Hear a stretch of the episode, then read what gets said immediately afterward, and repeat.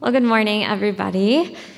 This morning, in celebration of Pride Month, we wanted to take time to draw some connections between the past and today, specifically between early communities of Jesus followers and Pride. There are some really powerful parallels between Pride as a protest, as a resistance against violence and domination, and the ways that early Jesus communities resisted violence and domination in their own context. One of these parallels is the way that we push against the boundaries of understanding gender. We figured that this would be an important scholarship topic to yeah. talk about on Pride Weekend in Chicago. So, whether we are looking at first and second century Rome or our own context today, it's important to remember that gender, in part, is a social construct. So, there are behaviors, interests, traits that are socially designated as uh, typically masculine or feminine. But this is complex. Gender isn't just socially constructed. Gender identity can be inherent apart from socialization, this deep inner sense of knowing yourself. But the social construct piece points to the fact that whether it's on a societal level or an individual journey, our conceptualization of gender shifts and changes. Yeah, yeah. So, like, one way, if you're newer to conversations around gender or sexuality, one way that we can have the conversation is to think about three layers um, so one the one layer would be anatomy. So it's like you the sex you are assigned when you're born. That's uh, first layer. A next layer would be gender, which is as we're saying, uh, th- this is like the the social imagination that culture gives us in terms of how can I express uh, the gender that I identify with, and uh, may, you know sometimes even as you're mentioning, like we can feel something that maybe our culture doesn't give us a social mm-hmm. imagination for. There's something going on. It, it's not quite expressed in what the options are for me. So that's the second layer, gender. And then the third layer would be sexuality in terms of how do I relate to, how do how am I attracted to or not attracted to the the other anatomies and genders around me.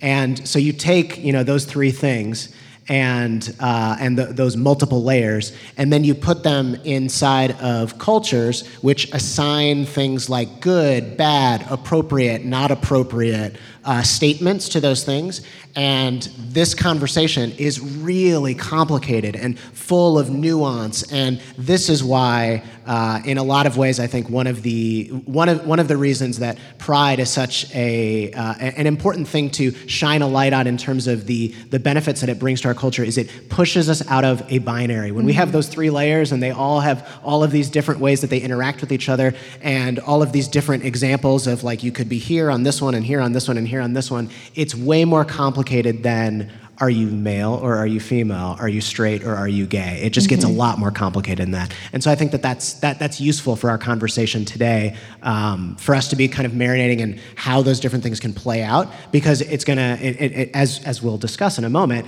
there are striking parallels with things that were going on in the earliest Jesus communities. Yeah, this idea, the language that comes up is often queering. Yeah. So taking something that is set in a binary and actually embracing how nuanced and complex it truly really is.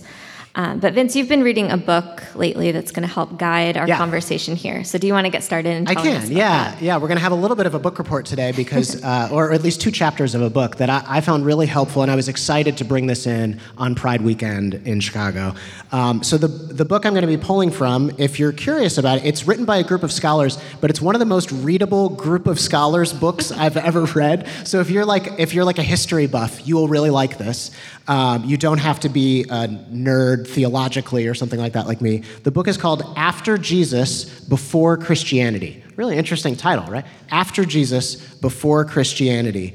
And the point of the book in general is um, drawing attention to the fact that we, we often kind of, it, it's certainly in the church world, but in his, historians in general can sometimes really quickly refer to uh, the, the, the centuries, the two centuries immediately after Jesus, as sort of a unified thing. Like we talk about early Christianity or the early church as if everybody was on the exact same page and doing the same things. And it only got more complicated when the Reformation happened. And then everybody split up and it was different. But up to those first, you know, couple centuries, everybody was on the exact same page.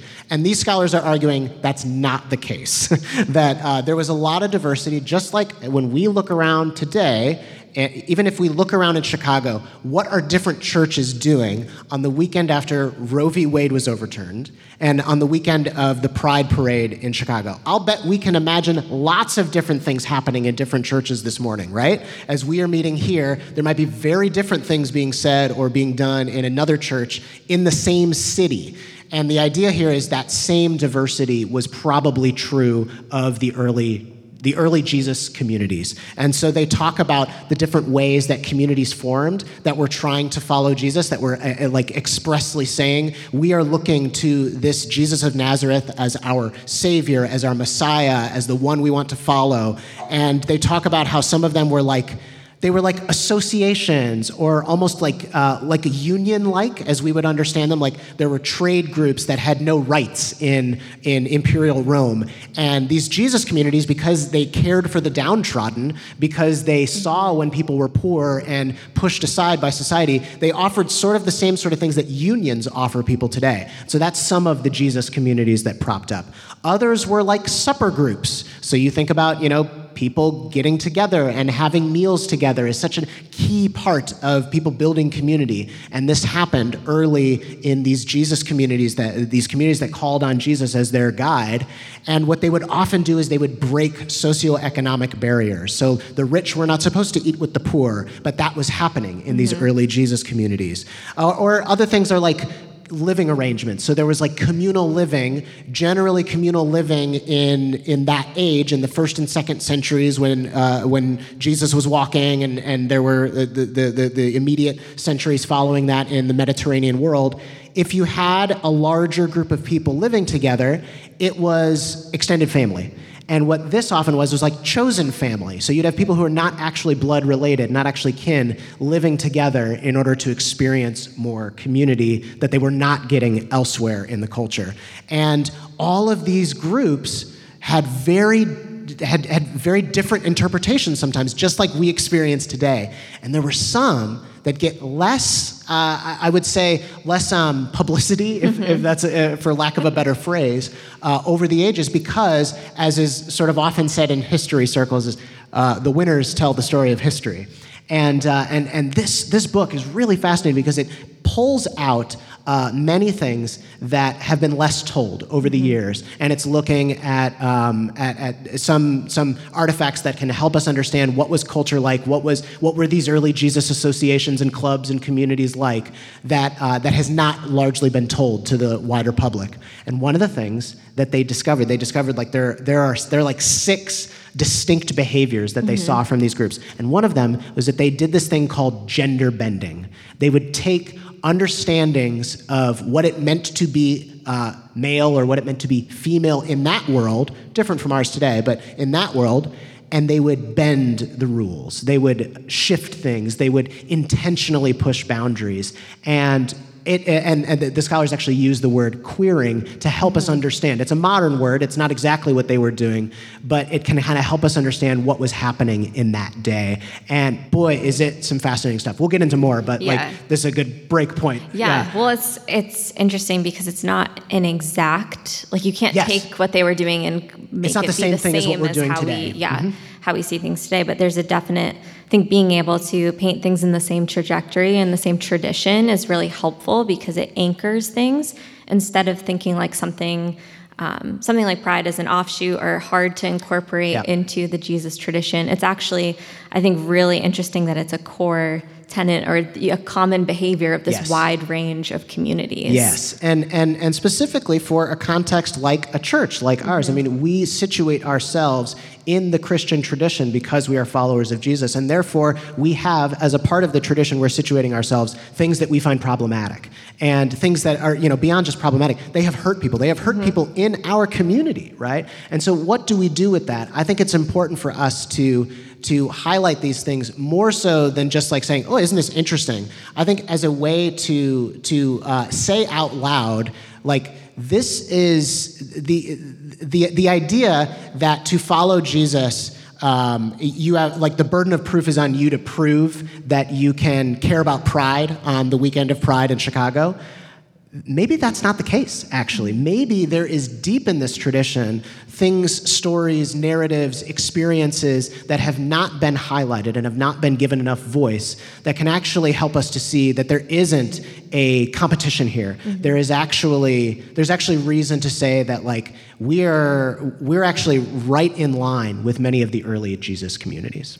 Yeah. Um, so I'm wondering here if we talked a little bit about gender as in part being socially constructed. So, could you tell us a little bit more about the, just the general cultural understanding of gender yeah. Yeah. in these early Jesus communities? Yeah, yeah. So, um, we're going to do this is the the history r- book report part of the of our message today, where I'm going to kind of like transport us back into first and second century Rome. So, we have Rome is the imperial power. There are lots and lots of oppressed people groups that have been conquered by the Caesars of Rome one of them is Jewish people, of which Jesus was a part, and, uh, and which we learn a lot about when we read the Gospels. We read inter- interactions between the Roman conquering power and Jesus and Jews of the day, which again had lots of diversity. Mm-hmm. There you can you can see some of the diversity in terms of uh, how they thought about gender, uh, even in the Bible itself. So you think about um, something like First Timothy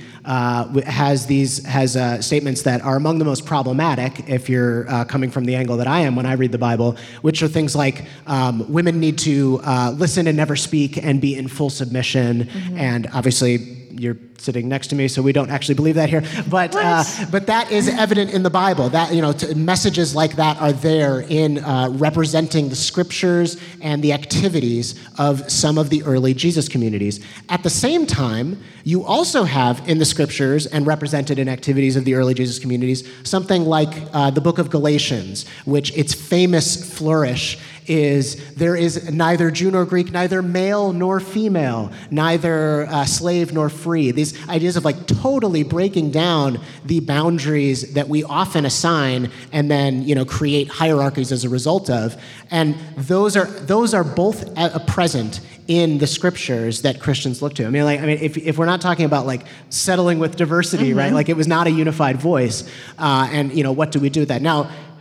A side note that we won't actually go into. Both first timothy and galatians are, are traditionally uh, suggested that uh, the apostle paul wrote them. Most scholars do not actually believe that today. What we believe galatians was, pro- was almost assuredly written by the apostle paul. First timothy was written by somebody after who used paul's name but uh, that can kind of account for some of that diversity um, at any rate, you can see like there, there is not a there's not a single voice about this. Uh, but what's important to highlight, I think, is a little bit of the differences between uh, today's gender constructions. When we talk about uh, what we experience, mostly we use the word binary. We experience like you're either male or you're female, and there are idealized versions of what it means to be male. There are idealized versions of what it means to be female. It's like women are from Venus, men are from Mars. If you've you know heard that kind of phrase before, that that sort of typifies what we believe about gender in our culture today. Now, granted, that's being pushed, and I think it, many in our in, in, this room or watching us online would you know would be familiar with ways that we're you know that those boundaries have been pushed.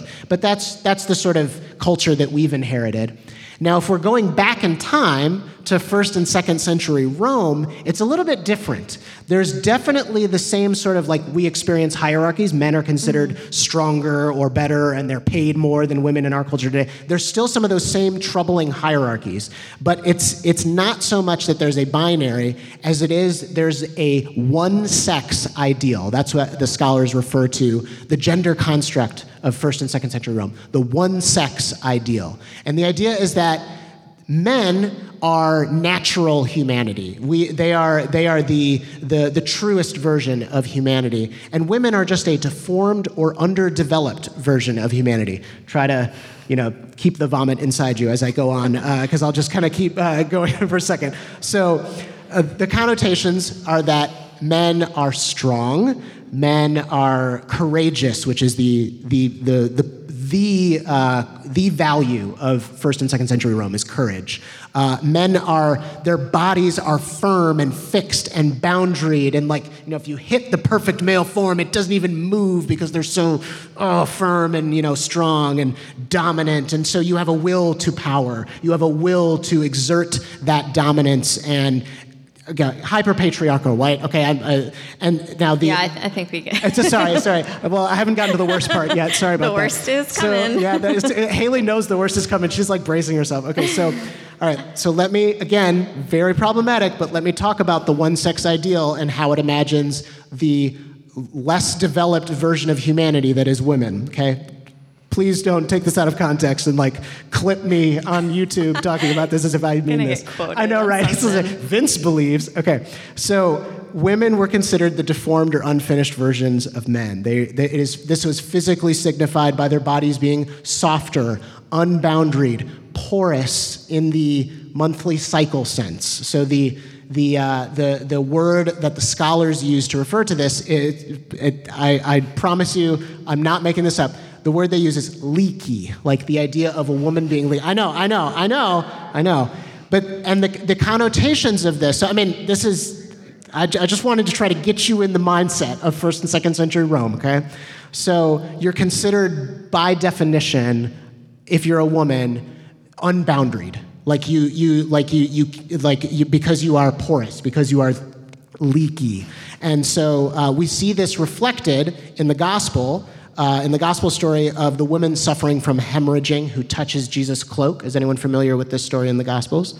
This is a particularly leaky woman who is particularly oppressed as a result of that. And so we see actually in that story, the gospel reflect this reality of gender, uh, uh, uh, gender construction, and then Jesus uh, directly address it. Uh, and so that, I mean, this is, this is a, a, something that would have been um, the water that people swimmed in in first and second century Rome when it comes to uh, men and women. So a little bit, you know, like there, there's still obviously we absolutely have patriarchy and troubling patriarchy that Yeah. we need to unpack, and, and we'll talk about in our context men versus women. Uh, why are they stratified? Why is there hierarchy there? But in imperial Rome, it was not a binary. It was one sex is the ideal, and women are like lower on the vertical axis of that. Yeah, and it's still not that far off. I mean, especially what we're seeing unfold right now um, to Yeah. hold in this hyper patriarchal model of holding men as the ideal and this Men get to make the decisions. Yes. Men, yes, absolutely. um,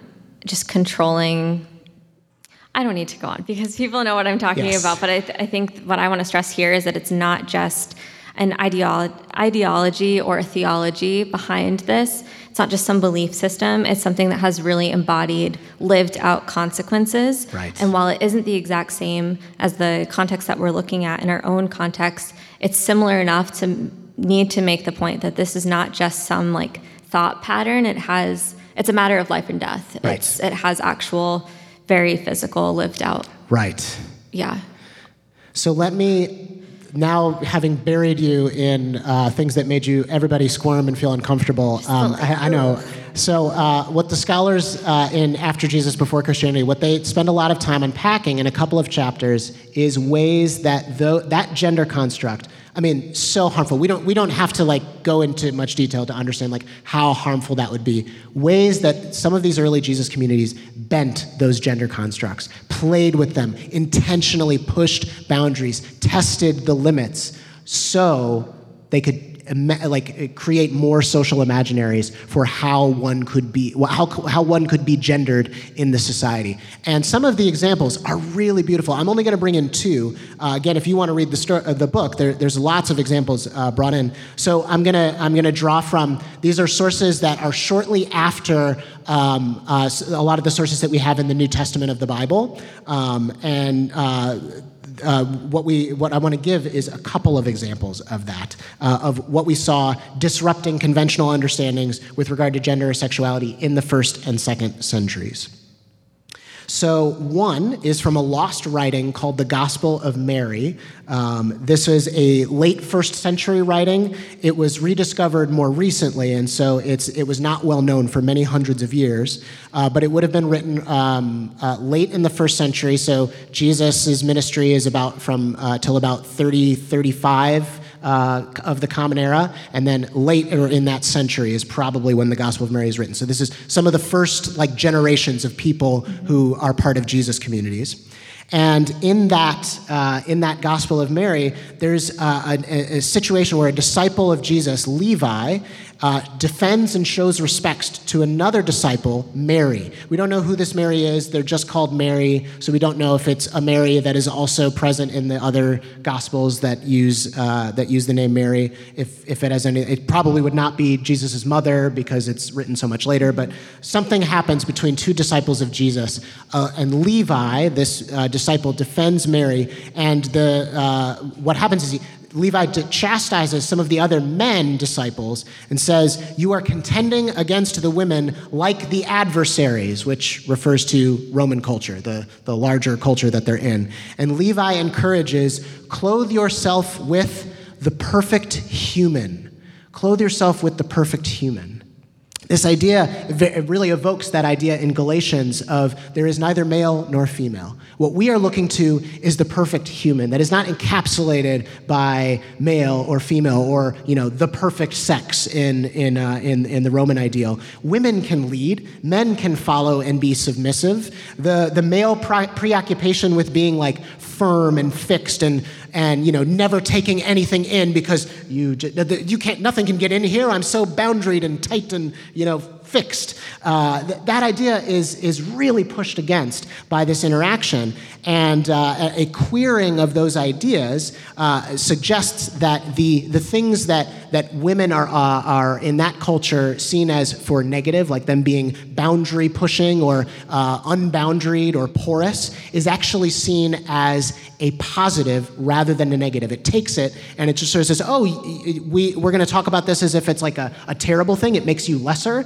What if that's actually exactly what we need? We need to follow Mary because she is, by definition, a boundary tester, a boundary pusher. We will not stay the same if, or we will stay the same if we never follow Mary. We have to follow her in order to move into the directions that we are being called to. Gen- uh, gender boundary pushing, especially by women, is seen as a powerful thing, as a thing worth putting yourself behind rather than something that makes the woman lesser. Do you have another example here too? Yeah. So uh, the other is uh, the way that a text, um, uh, a text about martyrs in the uh, in the earliest uh, centuries. So martyrs, people who who died uh, for their for standing up for something, standing up for the Jesus faith, if you will. And um, there is a text from the intertestamental period. So this is the time between the Old Testament and the New Testament, called Fourth Maccabees. It's not as well known as the New Testament or the Old Testament um, books like Fourth Maccabees, but it is actually considered a, a, part of the Bible for many Christians in the world. Uh, and this, this, story in Fourth Maccabees is it's very sad, but it is inspiring. Uh, it's about a group of Jewish martyrs that uh, die at the hands of one of the most violent and cruel rulers in Rome's history. The name of that ruler was Antiochus Epiphanes. Uh, and uh, this story sort of unpacks these martyrs dying. Uh, and among the martyred are uh, a woman who is a mother and, uh, and an old man who is sort of past his prime. And uh, the climax of the book pits this mother and this old man past his prime against Antiochus Epiphanes, who is like, in the ancient Roman world, the picture of manliness. He is, he is you know, d- uh, displayed in like statues and art as strong and firm, that boundaried look. He is courageous and he's considered a god because he's so powerful and he has that right to dominance and that right to power. And the book sort of pits these two pictures next to each other is the martyrs, uh, these Jewish martyrs, this woman and uh, who is a mother and this old man who's past his prime against the perfect Antiochus Epiphanes. And then what it does is it sort of says if, if this is what a man is supposed to be, no one should be a man. That's basically the gist of the message. Because it takes this idea of courage. Courage, actually, the word courage in Greek has the same root as the root in man. And so courage and man are synonymous. And this book is all about courage. It's about reasoned courage is the, is the, the theme that Fourth Maccabees keeps going back to. And what it says is, oh, what is reasoned courage? It's not manliness, as Antiochus Epiphanes mm. shows it. It is something entirely, it, it is imagining new social possibilities for what it means to be a man, what it means to be manly. And it's saying, what we've inherited is not all there is. It's complexifying mm-hmm. that. We've brought in this text a couple times from Galatians about there's um, no male or female, no slave or free, Mm-hmm. whatever the things are there. And I think it's important to name that that doesn't mean that God doesn't care about our embodied experiences. Like Mm, yeah. our identities don't just like. It's not. That's almost the like I don't see color type of mentality. Yeah. Like it's not just like I don't see your your identity and who you are. Um, it's actually a statement that there's no hierarchy. Yes. That there's no what we would construct into a binary, the way that we would sort things out with this context of having a one-sex ideal and how that plays out. It's not saying like none of your embodied identity and experiences matter. It's saying it matters so deeply that we can deconstruct or take down that hierarchy um, and embrace a humanity that's not set in these binaries. Yes, it's important to note that in these examples, in from first and second century Rome, and then also if we look around at the at the parallel today, which is how does pride speak to American culture of the last century? Um, if we look at those examples, what's happening there when you use phrases like neither male nor female or what, whatever, that the, the the negative way to take that, the way that I think we would not be recommended to take that, would be when we say no, neither male nor female to make things more simple. It's like, oh, you know what? Having binary is too too complicated. So let's just make it simpler and bring it all down, and that'll be easy. And then it's simple, and we don't have to worry anymore. It's the That- opposite. It's the opposite of that, right? Yeah. They're not. It, it's not saying no male nor female to make it simpler. It's saying no male no female to make it more complicated, Mm-hmm. to make more space, to include more uh, more non-conforming identities and situations. And that I think is the key. Is when we read neither male nor female, neither slave nor free, neither Jew nor Greek, are we taking that and we're saying, oh, it's just making it so simple so everyone can fit in? That I think is a really immature reading of those scriptures. I think the point there is to make things more complicated. It's a lot like what we talked about in our series on community. We have to tell more stories to allow more people to, to enter into these spaces and, and belong in these spaces. We don't tell a more universal story, we tell more diverse stories. More complex, more nuanced, things like that. Yeah, yeah. Um, but do you have an example here of um, Jesus as Yeah. an example of queering? Well, this is this is what what this got me thinking about is in in particular this idea of um, playing with the idea of the equation of manliness with courage. I really think that this is this is such a way that we might use again using a modern term, so it's imperfect. But if we can take that term and apply it to Jesus, in a way we see Jesus queering gender on the cross because we have this picture of the height of courage. But what is courage? It's not domination; it's self-sacrifice. Mm. So we have this this picture that is so equated with manliness in ancient Rome. But what is Jesus displayed as in that moment of his most courage? Leaky, right?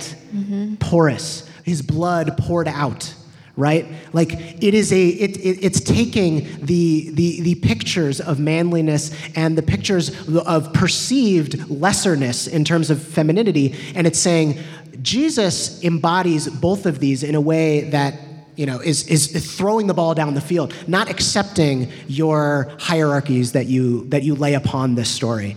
And i just think that is that is powerful. Mm-hmm. That is a powerful way that that jesus on the cross uh, can speak to the idea of gender gender constructs that that leave people out. I, I think we see we see Jesus blow that wide open on the cross. Yeah.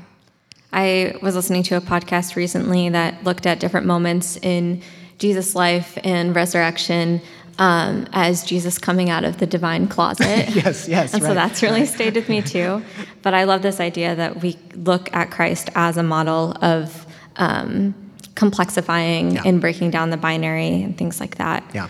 Um, but as we kind of shift things to talk about why this conversation matters, what we can do with it in our own context today, do you have any examples that come to mind for you um, of stories when you're thinking about breaking down these different? I do, yeah. I w- like to try to ground us back in, in 21st century, right? We've been we've been We're back. living. Yeah, we're back. We're no longer in Rome. Ooh, that was tough. Um, I'd say it's, sometimes it's not much easier here, is it? Um, so, I mean, my connection to this um, personally has limits because I'm a straight guy. I'm not queer, and um, but at the same time, I do feel that I have benefited from uh, examples of queering our gender construct today that has happened, I absolutely feel I've benefited it because I like I was I was not the like firm like hardened, you know, manly, courageous picture of, of, uh, of, of masculinity that America has, right? Like we have our own versions of that picture. And I certainly wasn't that. Like, I mean, I, I remember, I remember crying at school in moments of embarrassment. I remember, you know, like being, I, I, I love team sports, but never good enough for varsity. You know, I, this is kind of a funny story that I'm just thinking of right now. Uh, early on when Kezia and I were dating, I remember Kezia was away for, um, uh, she was uh, a camp counselor with like middle schoolers, and there's such a such a uh, a moment that like encapsulated what our gender constructs are. Uh, they find out her her like middle school camp uh, uh, students find out that she has a boyfriend, and they ask, and they're like, "Oh, you have a boyfriend?" And they start asking her questions about her boyfriend. And one one of the questions that she gets asked was, "Is he muscular?" and, and, then, and then Kezia's response is well and, and, and, and, so but I, I just think like that really captures like the the, the constructs that I have to fulfill if I'm manly. And so uh, the, the way that, that gender has been queered in my lifetime, you know, like the high schools today are different than high schools when I was in, when I was in high school. And, uh, and, and I have benefited from that. But, but I think beyond that, like I think about the experience of one of my close friends during middle school, uh, who is out now but was closeted at the time. And I remember him experiencing scorn at the suggestion that he might be gay. And I remember, I remember me being associated with him. Like people would call me gay, and I, I, I look at like the movement of culture and just how different maybe his experience would be today in a middle school than what it was then, and how confusing and hard that must have been for him. And I, th- I mean, I, I think about an older sibling of one of my, my childhood friends when I was in like third or fourth grade. I learned very recently that this older sibling had transitioned. And uh, when, I, when, I, when I was friends, um, my friend had an older brother, and now he has an older sister. And I remember, like, when I learned that uh, just recently, in the last couple of years, I, I, I, thought back. I was I thought back to like games we'd play, and I thought back to ideas that we'd had when I would be playing at their house, and we would come up to things together. And I just like I, I could sense the longing even then for her to express herself fully, mm. and the social possibilities have expanded for her in her lifetime. And now we're in a different place than we were when we were kids. And that is, that is queering gender in order to make more space. And that is something that I think we see in line with the early Jesus communities and their legacy. Mm-hmm. And it's not to romanticize where we are now, but to, to recognize the way that things have changed. Things have changed, yeah. And things have complexified in a really beautiful yeah. way. Yeah. And I think that some of what you're describing here too of this like hyper masculine image that gets put on God as well. Oh my gosh, um, yes. And that's a piece of this conversation just really being important of seeing the ways that we've translated that into God's identity mm-hmm. and a mm-hmm. picture of what God looks like. Um, but when you actually look at the language that we are given and the different images, it's a wide range of things. Oh yeah. Um, it's so complex and it's so it's way bigger and more complicated than we like. You can't fit the names of God and language toward God into neat categories in any way. Um, you've got the womb of God and a nursing mother, and mm-hmm. then you have like a soaring eagle, and you've got the Trinity, which is a mess, and you've got like all of these things yes. that are you can't sort them or put them into some set binary that's bound up. One of my favorite examples of this um, that uh, maybe so if you if you're somebody who uh, will regularly in your prayer life uh, pull out the scriptures or pull out the psalms for example or pull out um, i don't know like if you're if you're a user of something like the divine hours for your prayer life this is one you can take with you okay? So the word almighty you ever seen this in written prayers or in the psalms? Almighty Almighty God, right? Uh, you, have seen that before, right? It's actually the most common uh, adjective in, um, in the Book of Common Prayer to use to describe God, uh, Almighty. Now, what's interesting is I, I, think Almighty very much is built off of that like male dominance picture, and and a lot of what we talk about at this church when we think about uh, images of God that torment people, an Almighty God that doesn't stop suffering is not to be trusted. That hurts so many people. This it, it's, it's even just this word sometimes, Almighty, that harms people. Well, I want to tweak Almighty. Every time you see Almighty, I'm going to make a suggestion that you insert a different word because we're just talking about translations of words. I'm going to give you a better translation than Almighty. So um, the word Almighty is, uh, it, if you follow the translation story of how we got from the original Hebrew words that are written in the Psalms all the way down to English Almighty, what we begin with is this word El Shaddai in, in Hebrew. And El Shaddai is uh, the, the best translations when we look at what it meant in Hebrew and what they're referring to are two things. It means mountain refuge because Israel was surrounded by mountains, or here's an interesting one it's a female image, well breasted one. That's what El Shaddai means well breasted one, like the nourishment that will never run out. We have to imagine ourselves as, as infants well breasted one, or mountain refuge. Okay? That's the best definition for El Shaddai in terms of what the Hebrews would have understood.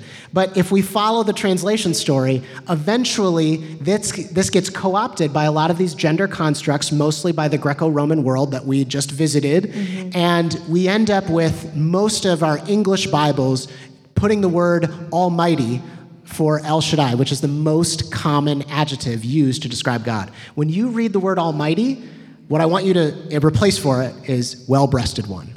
The well breasted God.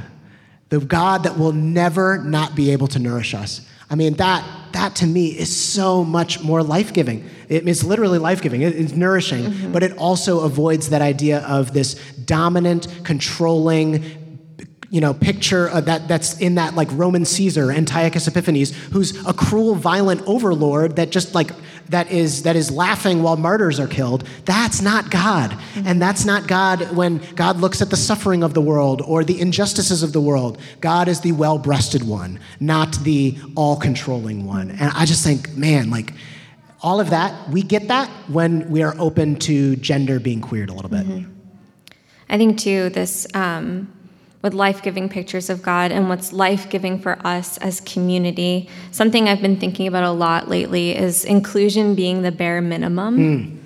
Um, that we, if we really want a community that is transforming and growing and more beautiful, inclusion of the LGBTQ community is the bare minimum. Yes, yeah. Um, we see in these stories these different identities of people who are being held up as leaders and what you are sharing with us and um, that the ideal is broken down and isn't the same because of their because of their leadership and yeah. their roles and I just think that that is a really beautiful picture for us um, that we need the presence of people who will take us out of a binary mindset and shape the community. Um, churchy language of affirming or things like that. Yeah. Like that, that is the minimum. It's the bare minimum, yes. And that's what we see in Pride too that yeah. protest and celebration and all of these things that aren't just like recognition um, it's far more powerful to embrace them. And whether it's gender bending or what we would call queering, um, the fact that it's an identifiable key component of Jesus communities, that should be the same for us today. I think that's right. Yeah. Yeah. Yeah. Well, I think we should pray. Yeah, let's pray. That was good. Um, I would love to lead us in a prayer now. To help us scan through our bodies, since this is an embodied conversation that impacts us all in different ways. And as we've seen this past week, um, not that this is a rarity, but I think it's an especially like pointed time of experiencing some things within our bodies as well. Mm. So if you want to get into a comfortable position um, and pray with me, we're just going to work through our bodies and focus in um, and take a moment to breathe with one another.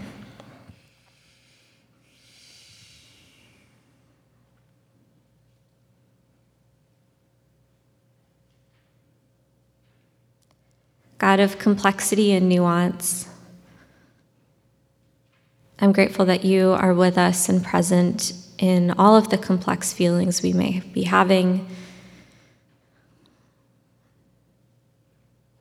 That you are with us in the nuance of our stories, in the ways that we experience the world, in the ways that we are transforming and growing individually and communally. So, God, as we breathe, would you help us to notice where in our bodies we may be feeling tension?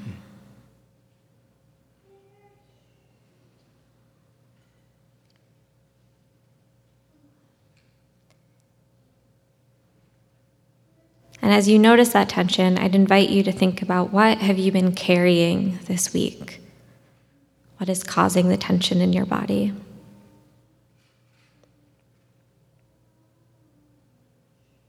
Can you put an emotion to it?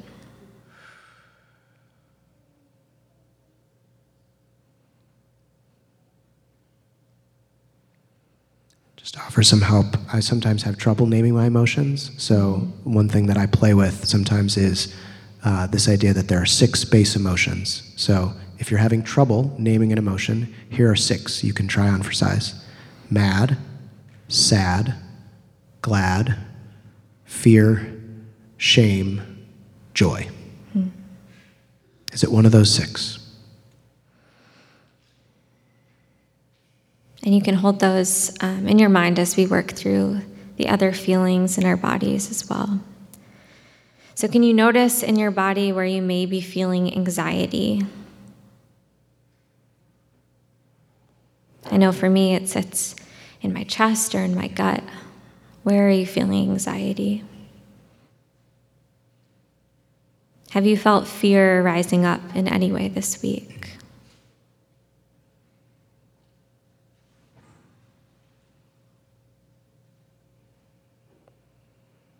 And as you scan through your body, can you identify where you may be feeling anger?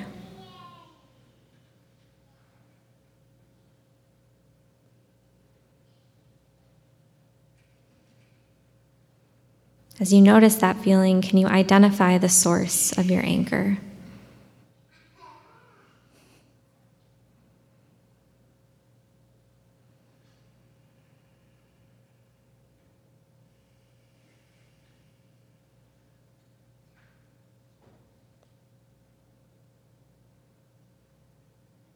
As you scan through your body, can you identify how sorrow feels?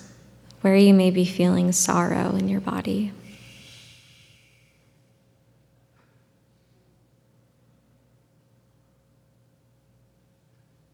Can you identify if there's something you are grieving?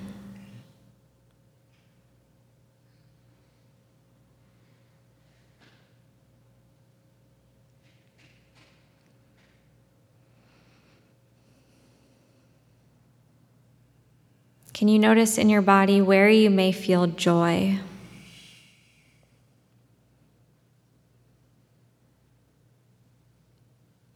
What is bringing you hope?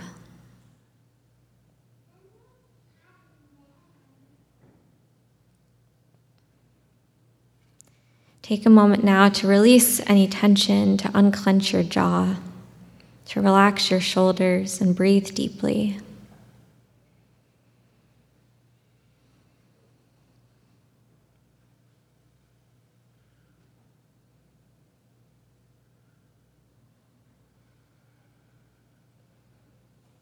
Can you notice in your body where you may feel at peace?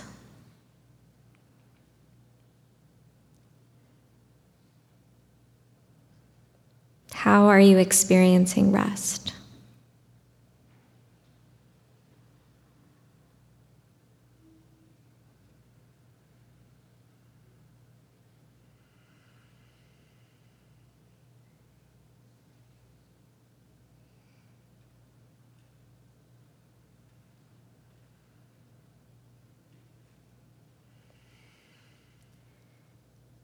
Jesus, as we hold the complexity of all of these emotions,